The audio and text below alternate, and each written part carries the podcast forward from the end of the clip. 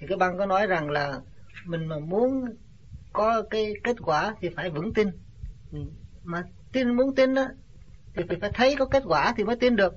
Như lần này nói mà tôi không, không thấy gì hết thì làm sao bảo tôi tin thì tôi tin. Tin nơi cái gì? Cái này tôi kêu tin nơi khả năng của ông dạ. Yeah.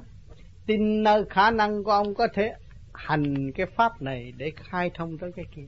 Nhưng mà nếu tôi chưa có thực hành cái cái pháp này thì tôi làm sao biết được có cái kết quả để mà tôi tin không à, khi không không thông tin thì làm sao tôi có thể thực hiện cái phương pháp này để mà đi tới cái kết quả? Có phải chăng đây là một cái dòng lẫn quẩn mà không thể nào thoát được? Không. Khi mà ông tới đây ông nghiên cứu với tôi và ông đàm đạo với tôi rồi ông có cái lý trí để ông phân tích ra cái nào nên làm hay là không làm. Và khi ông phân tích được rồi á ông tin ông có khả năng thực hành cái pháp này. Cái đó là cái điều quan trọng quan trọng. Cái đức tin của ông là quan trọng.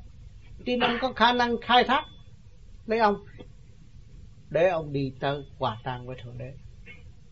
Ông phải tin cái khả năng của ông. Còn ông tin thượng đế nhưng mà ông không biết ông thì một nghìn năm ông không có tới đâu là đâu.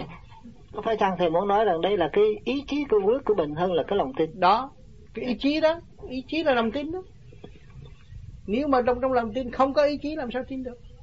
Cái ý chí ông phải làm thì tự nhiên ông tin nơi khả năng ông có thể khai thác thì tự nhiên từ giai đoạn một nó sẽ dẫn tới ông.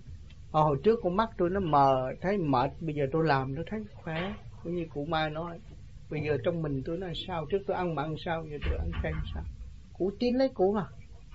Đâu có tin tôi tin tôi. Sao? Rồi bây giờ đâu cụ đâu có kêu ông tin cụ? Không có. Cụ nghiên cứu rồi cái tới lúc đó à tôi tin tôi tôi làm vậy mà tôi được trẻ tôi khỏe thì ảnh hưởng người khác. Cái đó là thực tế hơn. Đừng có đặt những vấn đề mê tín quyền diệu đó rồi, đâm ra mê tín không được.